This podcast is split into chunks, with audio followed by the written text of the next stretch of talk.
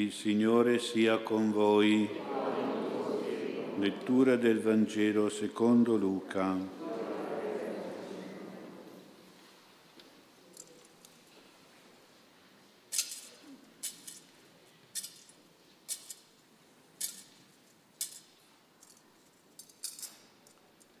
In quel tempo, poiché il popolo era in attesa e tutti riguardo a Giovanni si domandavano in cuor loro se non fosse lui il Cristo, Giovanni rispose a tutti dicendo, io vi battezzo con acqua, ma viene colui che è più forte di me, a cui non sono degno di legare, slegare i lacci dei sandali.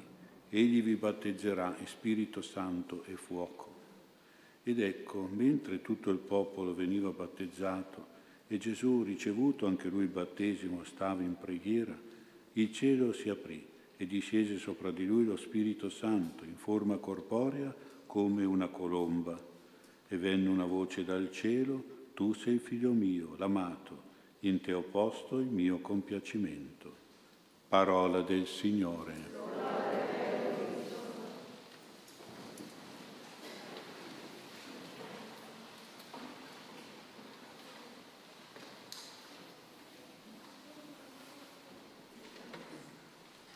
Sia lodato Gesù Cristo.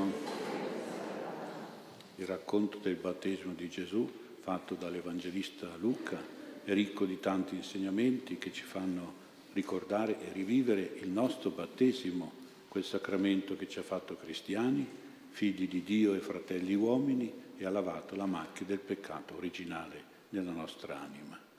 Ecco c'è un primo insegnamento che passa proprio attraverso l'esempio di Gesù, che anche lui ha voluto essere battezzato da Giovanni Battista. Ha detto il Vangelo, mentre il popolo veniva battezzato e Gesù ricevuto anche lui il battesimo. Ecco, quindi è un esempio dove vediamo che Gesù non è appartato, non ha ricevuto un suo battesimo personale, isolato dagli altri, ma l'ha ricevuto dentro, in mezzo, dice l'Evangelista, in mezzo a un popolo di battezzati che erano peccatori, ma particolari peccatori, i peccatori di Giovanni Battista erano persone desiderose di convertirsi dal male, erano persone che confessavano con sincerità e pentimento i loro peccati, erano persone desiderose di purificarsi l'anima, di lavarsi dalle colpe.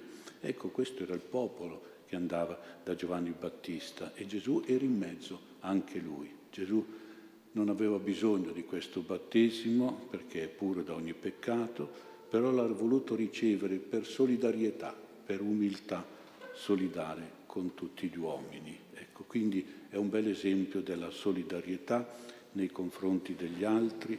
Si tratta di uomini qui che erano tutti peccatori, erano i molti che però erano desiderosi di conversione e di rinnovamento.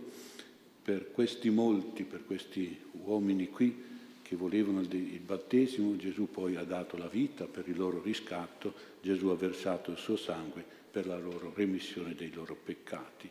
E però già dall'inizio ha voluto avere solidarietà, umiltà con queste persone, quindi con noi in pratica. Ecco, questa solidarietà di Gesù è una grande bella virtù che noi dobbiamo imitare, che dobbiamo vivere proprio come peccatori e come battezzati soprattutto.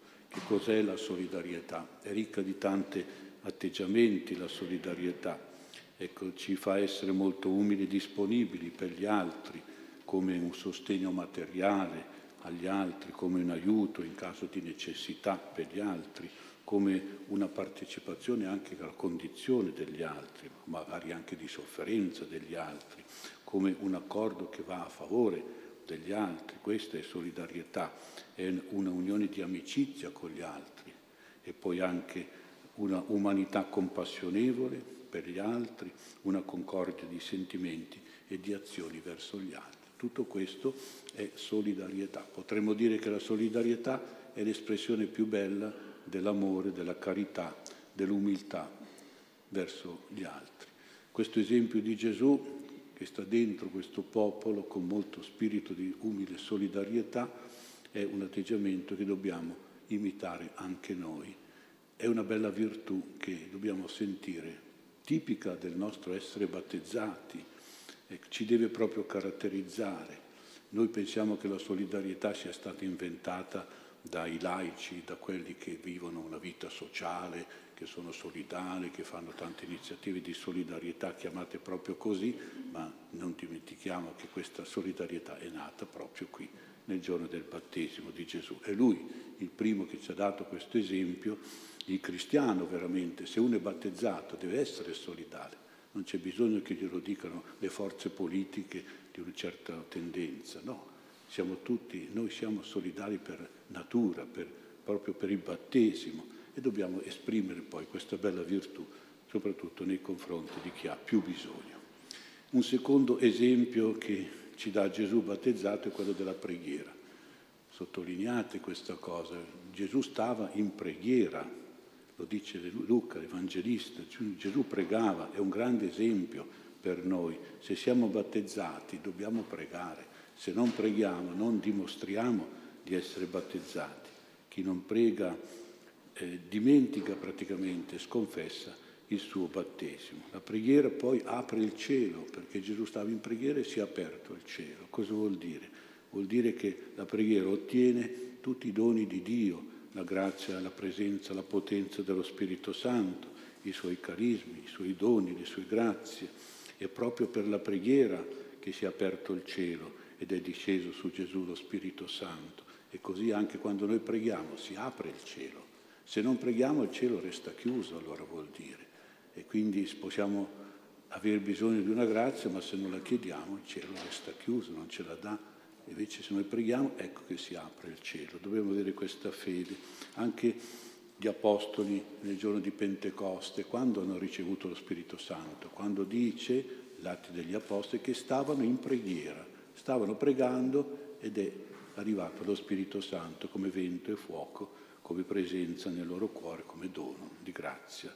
Il Vangelo ci testimonia che Gesù pregava, pregava molto, pregava sempre, possiamo dire, e poi in particolare in momenti della sua vita Gesù si ritirava sul monte solo a pregare, magari tutta la notte e poi il mattino faceva quello che doveva fare nella sua missione, ma dopo aver pregato, dopo aver chiesto che si aprisse il cielo per qualche grazia. Per esempio quando ha scelto i dodici apostoli, hanno, ha pregato tutta la notte perché la sua scelta fosse giusta, ecco e quindi eh, Gesù ha pregato. Poi in tanti altri passi del Vangelo si vede che la preghiera è il luogo dove Dio si rivela, dove Dio fa i suoi doni, le sue grazie, dove parla e comunica con noi. I santi, le anime mistiche, hanno ricevuto dei messaggi che confermano come Dio concede grazie e benefici quando c'è la preghiera, quando il popolo prega, quando la Chiesa prega e anche hanno ricevuto qualche indicazione che il Signore ha allontanato dei gravi pericoli dall'umanità proprio per la preghiera di tante anime pie, per le loro messe, i loro rosari. Chi prega ottiene l'apertura del cielo, come nel battesimo di Gesù, perché così discende lo Spirito Santo, le intenzioni di preghiera sono esaudite e arrivano tanti aiuti, tante benedizioni di Dio tante grazie, tante misericordie. Per esempio per questa situazione della pandemia, no? io mi sono accorto che probabilmente non abbiamo pregato, ecco, perché se noi pregavamo di più, anche pubblicamente nelle chiese, si, si faceva una specie di crociata del rosario, questa pandemia sarebbe stata meno, così, meno forte di quella che è stata e avremmo superato tante cose. Ecco, quindi Ecco la crociata del Rosario che ha ottenuto anche delle grazie meravigliose questo, nel secolo scorso, eh, quando è stata fatta, ha ottenuto veramente una vittoria della, del Signore, ha trionfato il cuore immacolato della Madonna su tante minacce ancora oggi presenti. Il rosario quindi è un'arma veramente invincibile per combattere il demonio, il nemico del genere umano e dei suoi alleati. Ricorriamo alla preghiera anche per ottenere tante grazie nostre particolari, se noi preghiamo il cielo si apre e le grazie discendono su di noi e vediamo di, far, di partecipare, anche di inventare qualche iniziativa personale o di gruppi di famiglie che si devono trovare non solo in chiesa ma anche nelle case, proprio per dire per esempio un rosario per qualche intenzione particolare e questa preghiera ottiene veramente tante benedizioni di Dio.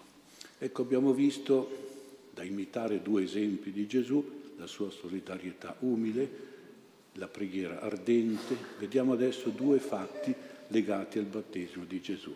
Sono la voce e la colomba. La voce è venuta dal cielo, cioè da Dio, e ha detto tu sei il mio figlio, l'amato, il compiaciuto. Ecco, sono le due caratteristiche, l'amore e la compiacenza del figlio di Dio. Dio Padre presenta Gesù come figlio amato, figlio diletto, caro, preferito, prediletto. Un vero padre ama così il proprio figlio come fosse unico al mondo, il vero figlio è amato così dal Padre Celeste. Ecco, in più, oltre all'amore, c'è anche il compiacimento, che è l'approvazione, la soddisfazione, il, gradimento per Gesù, per come si comporta da figlio, ecco quindi, e per come si comporta da fratello con gli altri.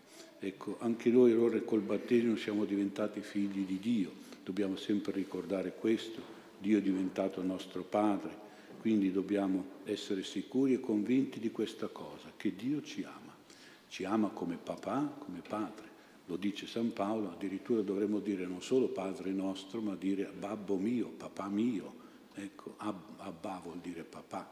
Ecco, lo Spirito Santo che riceviamo nel battesimo ci fa dire poi anche papà. E papà singolare, personale, oltre che Padre nostro, Padre di tutti. Eh, quindi il problema sta proprio in noi, che dobbiamo credere anzitutto nell'amore di Dio e questo deve essere una cosa sicurissima che dobbiamo avere al 100%. Ecco, e poi anche però avere il suo compiacimento.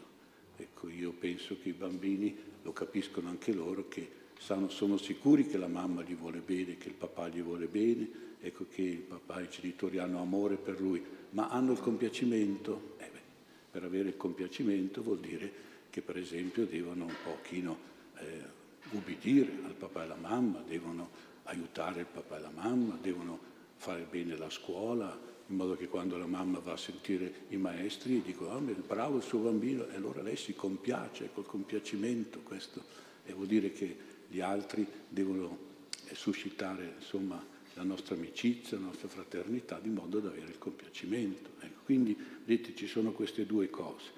Dobbiamo noi essere sicuri che Dio ci ama, ma poi dobbiamo dire devo suscitare anche il compiacimento di Dio perché prego, perché ho fede in Lui, perché gli voglio bene al Signore e poi anche perché voglio bene agli altri. Ecco, gli altri sono miei amici, sono miei fratelli e io voglio bene a tutti e allora il Signore è contento che faccia, faccio così, mi comporto così. E quindi avere l'amore e il compiacimento di Dio, la voce che ha detto tu sei mio figlio amato in cui mi sono compiaciuto. Ecco, quindi Gesù ci è di grande esempio, è un bel fatto che dobbiamo ricordare. E poi il secondo fatto è legato al fatto della discesa dello Spirito Santo in forma di colomba, è sceso su Gesù, si è posato su Gesù. Qualcuno mi ha detto dove si sarà posato? Beh, non penso sulla testa, probabilmente si è posato sulla spalla di Gesù. Ecco, questa, la colomba nella Bibbia è il simbolo dell'anima, della personalità, del carattere di una persona che deve avere questa caratteristica tipica della colomba, che è la semplicità. In un passo di Matteo Gesù dice ai discepoli siate semplici come colombe. E cosa vuol dire siate semplici? La semplicità è la virtù della sincerità, della trasparenza, della lealtà, dell'onestà. Nel Cantico dei Cantici poi si dice che gli occhi devono somigliare a due colombe che abbiamo. Cosa vuol dire? Che gli occhi devono essere pieni di innocenza, di candore, di purezza, di dolcezza, di pace come sono gli occhi dei nostri bambini, sono colombe, eh, belli, sono occhi belli, occhi dolci, occhi sinceri, semplici.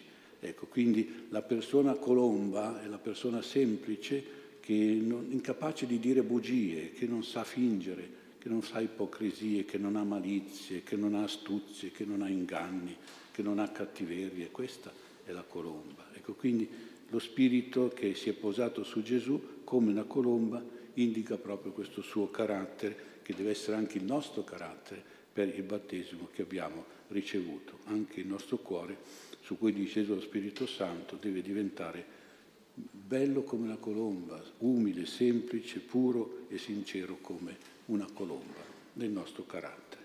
Facciamo davvero in modo che il nostro battesimo non sia un documento. Ecco, vado a prendere il documento, no, deve essere un comportamento, come deve essere, deve essere un comportamento di solidarietà per chi ha bisogno di noi, un comportamento di preghiera per ottenere le grazie di Dio, un comportamento da veri figli e da sinceri, eh, la semplicità sincera e la figliolanza vera. Queste sono le cose che ci, ci ha detto il Signore col suo battesimo e dobbiamo ricordarle per viverle poi noi col nostro battesimo.